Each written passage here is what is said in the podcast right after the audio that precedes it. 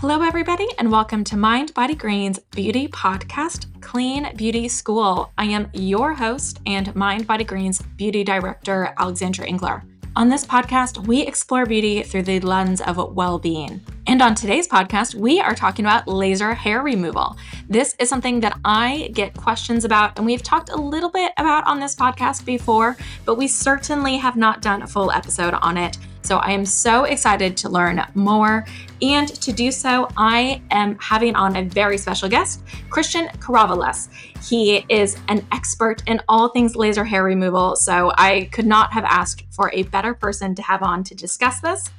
Welcome. Welcome, Alexandra. How are you today? I'm doing well. I'm so excited to learn more about laser hair removal. So, without further ado, let's get into it. I, I always like to start these episodes by allowing the guest to kind of introduce themselves and their story and let us, you know, learn a little bit more about you. You know, how did you get into this space? What was your journey into the beauty industry and laser hair removal? My journey into the beauty industry was really by accident. Um, I have a background in investment and finance, but in the late 90s, a friend of mine got involved in laser hair removal he wanted me to get into it as well. At first, I was skeptical, but I went and I trained with him. I really liked the business. I really enjoyed interacting with people. And in 2002, I opened Romeo and Juliette Laser Hair Removal. So it's been 20 years in business. We quickly became very good at what we do to the point that we started helping laser companies develop lasers for all skin tones and complexions. I became a consultant to large laser companies, and after 20 years, here we are. So I, I'm so fascinated that you have a background in uh, finance before getting into this. What was the transition into the beauty space like? Was it was it jarring? Was it you know? I mean, it because that seems like a pretty big transition. It was, but I'm a people person, and uh, when I got into it, I really liked interacting with people. Um, I had experienced laser hair removal on my neck, and I'd seen that it worked really well. So getting into it and helping people get rid of their hair uh, became a passion for me. And that's why I decided to go into the business. And that's why I started Romeo and Juliette Laser Hair Removal. Let's talk basics. I know this seems like a very, very basic question. However, it I think I need to ask it to at least just get the, you know, the foundation laid. What is laser hair removal and, you know, like what are the mechanisms behind how it works? So, laser hair removal is light that travels through the hair shaft and disables the reproductive cycle of the hair within the follicle. Basically, light turns into heat heats up the follicle without damaging the skin. The light targets the pigment and the melanin in the hair. And once the follicle gets disabled, it eventually doesn't grow hair anymore. When this happens, what sort of I mean what sort of laser are you using? You know, what what what are the mechanisms behind there because you know you've talked about how you've developed lasers i mean are there different types of lasers that you're using yes there are many types of lasers, but the most important ones are lasers for light skin as well as lasers for dark skin. So the lasers for light skin are called alexandrite lasers, and the lasers for dark skin are called Nd:YAG lasers. The alexandrite laser has a short pulse. It's very potent on the skin, but it's very potent on getting rid of hair. Whereas the Nd:YAG laser is a long pulse wavelength, and that is very good for dark skin, for people of color, because it bypasses the epidermis, doesn't damage the skin, but gets rid of the hair. So these are the two types of lasers that we use. Alexandrite for light skin and Nd:YAG for dark skin. Now, explain to me why there needs to be two different types of lasers for different skin tones. Because um, if uh, laser is attracted to pigment and melanin. So if somebody has dark skin and you laser that area with a laser that works on light skin with a laser that targets the epidermis, you're going to have surface scabbing, possible burns, and possible pigmentation. So you have to use a laser that bypasses the top layer of the skin, uh, damages the hair without damaging the skin. That's why we do need lasers that work for dark skin, i.e., Nd:YAG lasers. Now, what is the process of going through this? I mean, I my understanding is that it takes multiple sessions. So, you know, say somebody decides they want to go down this route, you know, what what should they be prepared for? Uh, depending on the area that they're looking to do. Let's say they are going to do their underarms or their bikini. We suggest that they shave a day or two before, come into the facility for a consultation, once they do the consultation, we look at them, we ask them health questions. Uh, questions would be such as uh, the do's and don'ts, meaning are they on any antibiotics? If they are on antibiotics, we ask them not to be on antibiotics for about a week. Interesting. Can I ask why that is? Because any medicine that creates sensitivity to light would create also sensitivity to laser. We ask them what their tanning situation is like. We're not too concerned about the underarms, but if we're treating the face, we would like to know whether they use sunscreen, whether there are any antibiotics, whether they're using any products such as retinol that may create sensitivity, whether they are using Accutane, which is against acne. So these questions play a role into how we treat them and when we treat them. However, let's say that their regimen is fine and it's acceptable, then uh, we treat the underarms, for example. Uh, we would wipe the area, clean the area of any deodorant or any uh, impurities. And then the laser treatment would be approximately five minutes for both underarms. And uh, after that, they may see a little bit of redness.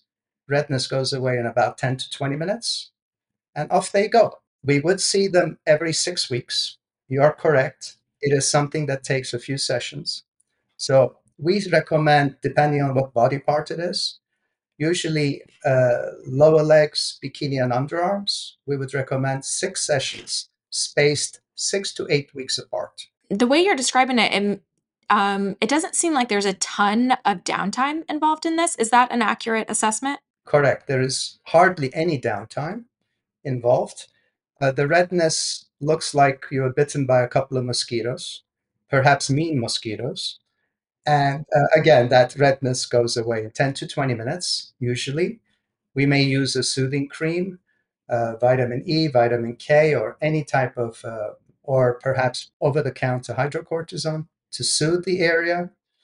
And um, that's it. They can do their normal activity if they're treating large body parts, such as legs or back or chest, we ask them not to exercise for about uh, usually 24 hours, but definitely not the night off, because if they're sweating, that excess sweat may make that redness uh, more uh, prevalent. The question that most often gets asked is what is the pain level for this? I am sure it's different for everybody and it's probably very depends on what area you get but you know what sort of feedback do you get from from folks about how painful this is? Well uh, it's a good question. When we started lasers were a little more painful. However uh, with the advent of new lasers new technology um, the feeling is really like a very mild uh, somebody taking a rubber band and zapping you. However while we zap you we are either blowing cold air to bring the skin down to minus four degrees centigrade, or we are uh, spewing a spritz of water, a, a spritz of mist to cool the area. So the feeling is quite manageable. And for example, if you're doing your, uh, your upper lip, we're talking perhaps seven or eight zaps. So less than a minute, uh, just a little bit of a tingling sensation, and we're done.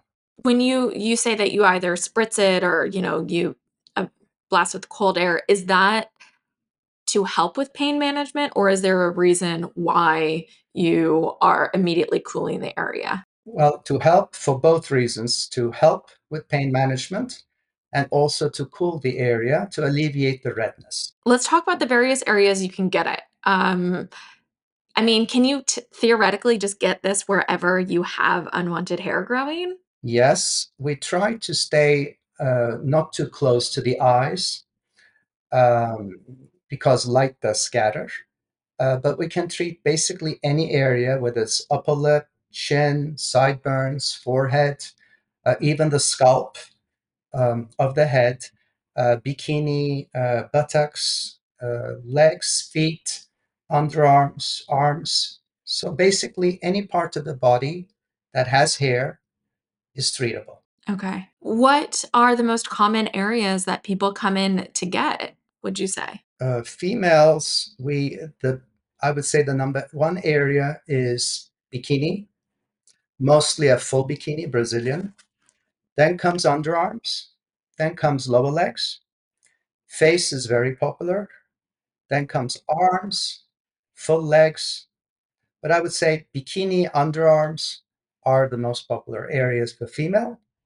For male, it would be back, chest, bikini, and buttocks. Those seem to be the most popular areas. And obviously, sculpting the face as well. Sure.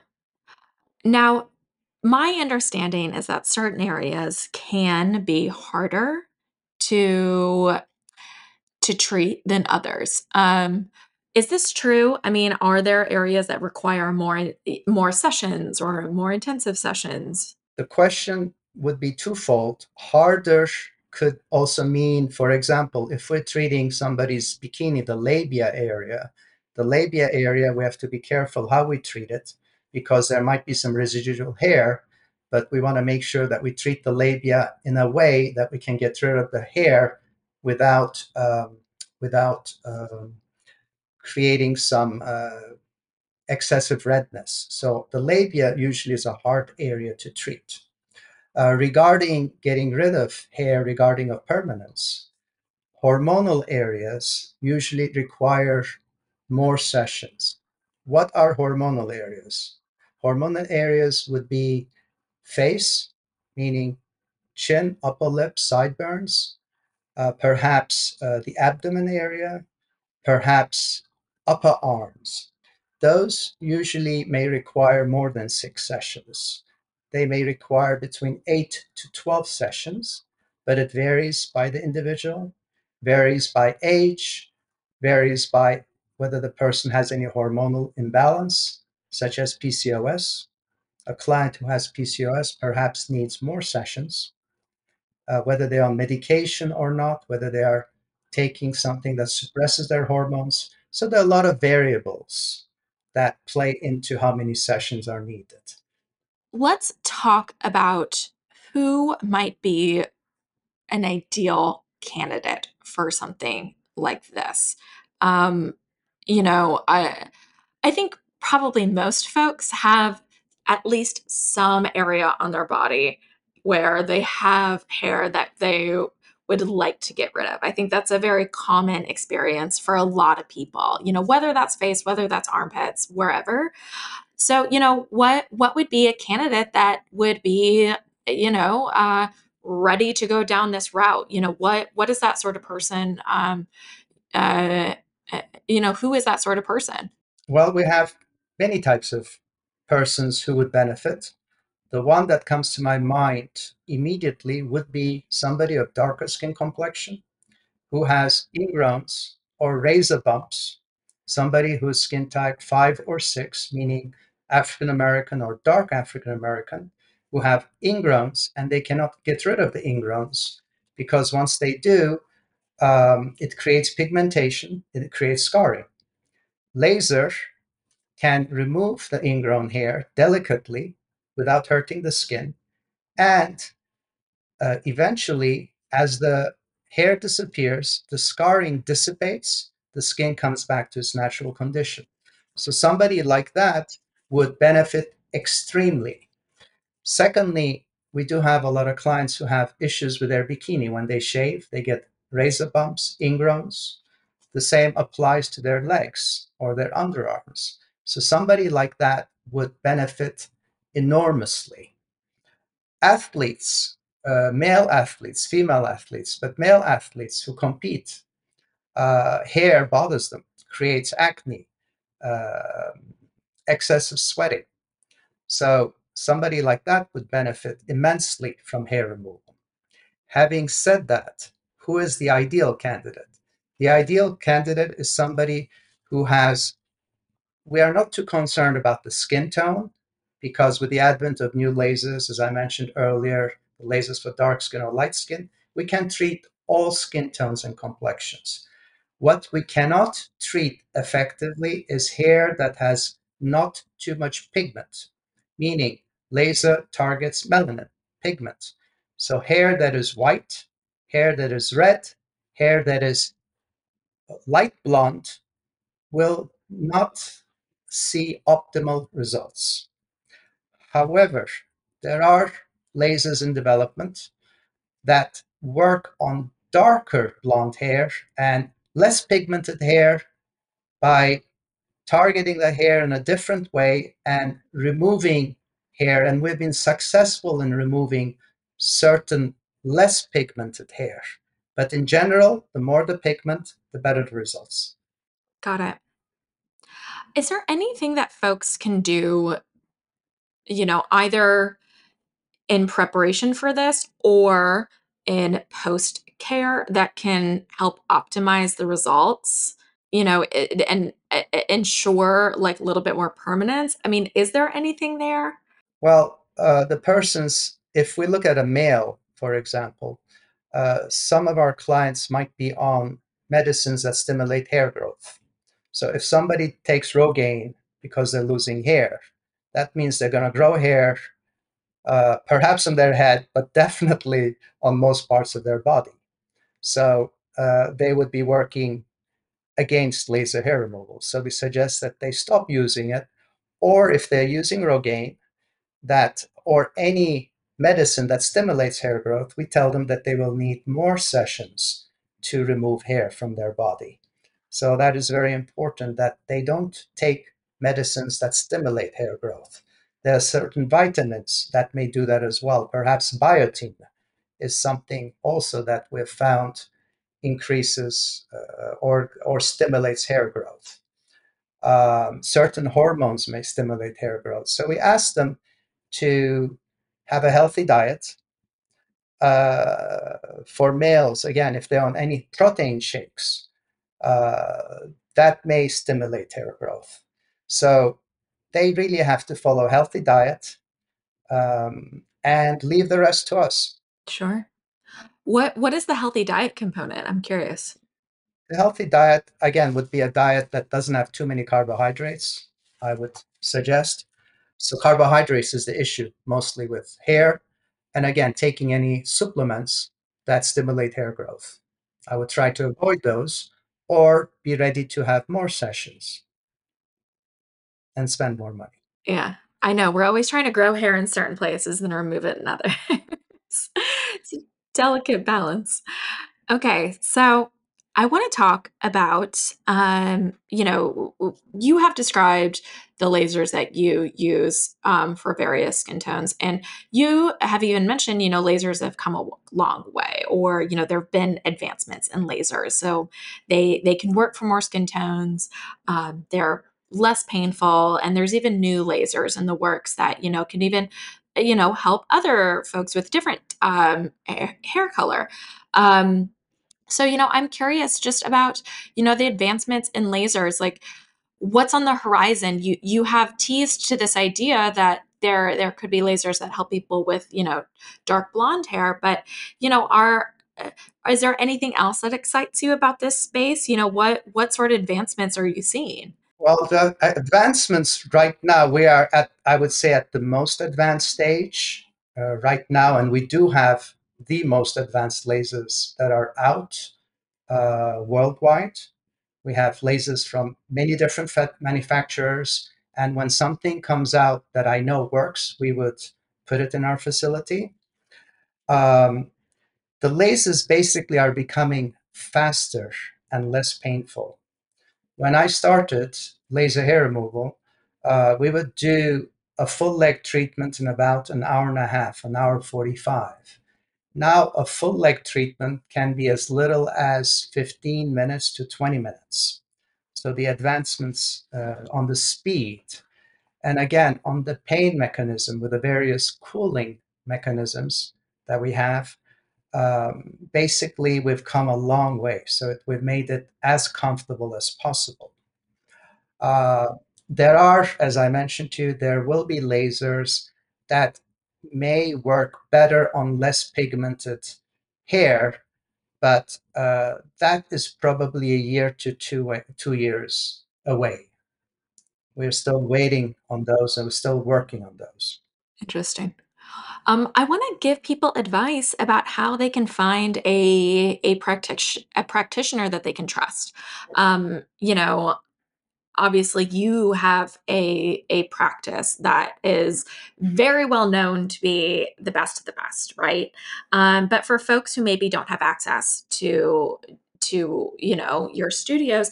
Is there anything that you tell folks to to look out for in terms of like you know this is a green flag this is somebody that you can trust versus this is a red flag maybe proceed with caution or try to find somebody else? You know how do you help people navigate finding somebody um, to to entrust uh, you know with their laser hair removal journey? Great question. I would basically when i'm looking for a laser hair removal facility I would check to see, first of all, how many lasers do they have? What lasers do they use? I would check the lasers to see if they are good lasers or not. Um, secondly, I would check for, to see how many years they are in business. The most important question I would ask is do they treat all skin tones and complexions? Do they have experience with skin of color? If they do, uh, that would be good. Perhaps on their website, they may have some before and after pictures of their own experience. So they may have uh, some of their clients, some of their patients that they treated with before and afters. Uh, they may go to Google, read some reviews, see what people say, although those reviews may not be reliable and they may be from a competitor or anybody else. It still helps in developing a certain idea about the business. Ask your friends, ask for referrals. Most of the time, when you have a conversation, you may find that your girlfriend or your friend or your significant other has been doing laser somewhere. What, what is their experience? So that would help. I would ask around as well. I see that you are the vice president of the Society of Clinical and Medical Hair Removal, um, and that this deals with legislative aspects with laser hair removal. And I have to admit, I, I'm not sure if I if I knew that this are uh, you know that there was legislative dealings involved with hair removal or even you know regulation in some respect. So what what is that component? I mean, how are these regulated? I'm sure it's state by state. I mean, is that accurate? You are correct. It's state by state, and each state has its own rules and regulations. Um, in New York, laser hair removal is not the practice of medicine. In some other states, it is the practice of medicine and it can only be done by a physician or a nurse practitioner. In New York State, laser hair removal is uh, handled by the Department of State Division of Licensing under a, a appearance enhancement because it's not a medical procedure. And in New York State, most businesses do use licensed estheticians to perform laser hair removal. There is legislation in the House and the Senate uh, in New York, in the Assembly and the Senate, to make it licensing. For example, when you go to a nail salon, you see a license of somebody who's licensed to do nails. Very soon, you'll be able to see a person who's licensed to be able to do laser hair removal. And that's what we've been working on uh, for quite a few years. Wow. Um, can I ask why you feel that that is so important to have that level there and have that licensing? Well, I think it is important to uh, be able to have the experience and have a certification. I would not go to a nail salon uh, and have somebody cut my cuticles um, if I don't know that they're trained or certified. So I think that's very important with any type of uh, any type of procedure, including laser hair removal, that you should be able to know and feel comfortable that the place you go to is able to perform laser hair removal in a safe way. Honestly, it kind of and now that I'm thinking about it, it does surprise me that um, it's not regulated in that way. At this point, I would, you know, I would think that that would have already, you know, that would already that measure would already be in place, but you know, it obviously isn't. Um, so it's it's a worthy endeavor that you guys are, uh, you know, pushing for this. So in the future, hypothetically, if this happens, what sort of a you know certification process would there be? Like, would somebody have to take a class? Would they have to pass a test? You know, I'm just curious about what that might look like. Again, very good questions. They are in development. However, what we're looking to do is have New York State licensed estheticians who have a minimum of 600 hours of training to get a course of between 30 and 40 hours uh, at a facility sanctioned by the Department of State Division of Licensing so that he can get the certification, pass an exam, and have a laser hair removal practitioner license. I want to ask you about these at home laser hair removal devices. Have you seen these? Yes. Um, unfortunately, I don't believe in them. Uh, I think they are uh, uh, they, first of all, they are underpowered units. And because they're underpowered units, uh, they scatter light uh, in a way that, in my opinion, do not give you permanence. So uh, I would, I do not advocate them. Okay. I, I figured that might be the case, and I I will also say I have uh, when I saw these pop up, and I even got a question about it, you know, are these legit? Um, my immediate reaction was like, oh, I feel like you should probably go to professional for these. This seems like this is a, a, professional's job to do laser hair removal. It doesn't seem like we need at home devices to do that. I agree. Well, listen, I I want to ask you. Uh, you know, this last part that I always talk about is how how you take care of yourself. Um, and you know typically i'll i'll have you know various dermatologists hairstylists they'll walk through their hair uh, routines or their skincare routines. You're a little bit of a special case but you know i do want to know how you know how you take care of yourself on a day-to-day basis. This could be skincare this could just be you know how you wake up in the morning and have coffee or you know because i i'm a firm believer that it's all connected and you know how we take care of ourselves is all connected. So i'm, I'm curious how do you take care of yourself? Well i agree. I think it's very important to for a person to take care of their mental health uh, mental well-being their physical well-being. So basically i get up in the morning um, i have a certain regimen. I use clé de peau on my face. Yes, uh, I take that from my wife, to be honest with you, and I use Clé de Peau. Uh, it's a facial wash. Uh, it really makes the skin smooth, and it uh, it's something that I, I, I like to use. I do have my coffee. Um, I I walk to work seven days a week, back and forth. It's half an hour each way. So there's one hour of walking. I think brisk walking is very good for the body and for the mind. Uh, regarding my mental health, uh, it is challenging at times, working seven days a week. But uh, the way I relax is every evening I watch a recap of sporting events. Uh, I like to watch sports. I, I love uh, to watch European soccer. love basketball, football. So that really, watching that does help me. Uh, regarding eating, uh, nutrition in the morning, I love oatmeal. That gives me energy in the morning.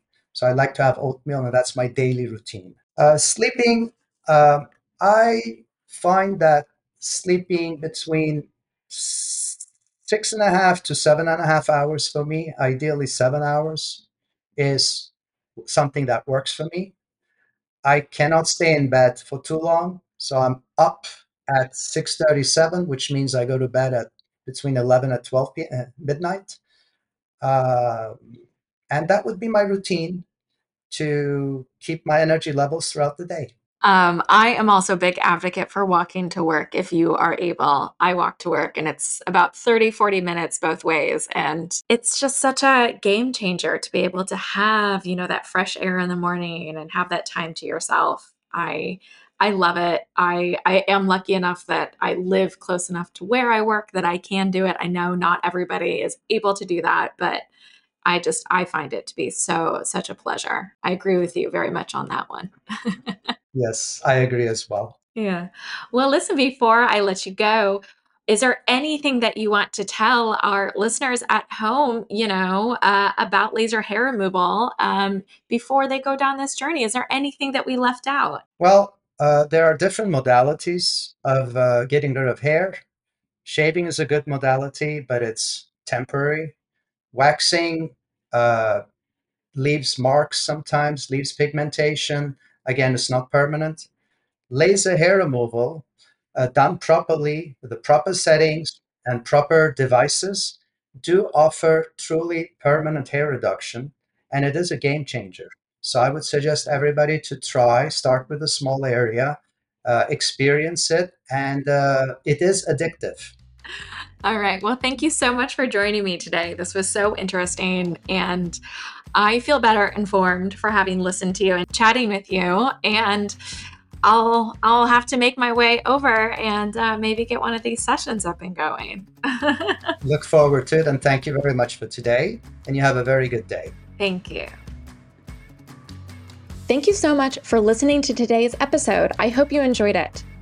For more beauty content from the team at Mind Body Green, you can always read along with our content at mindbodygreen.com, follow us on social media, and of course, tune in to next week's episode. If you enjoyed this podcast, don't forget to rate and review us. And if you ever want to reach out with questions or insights or thoughts, you can find me on Instagram at Alex underscore Blair underscore.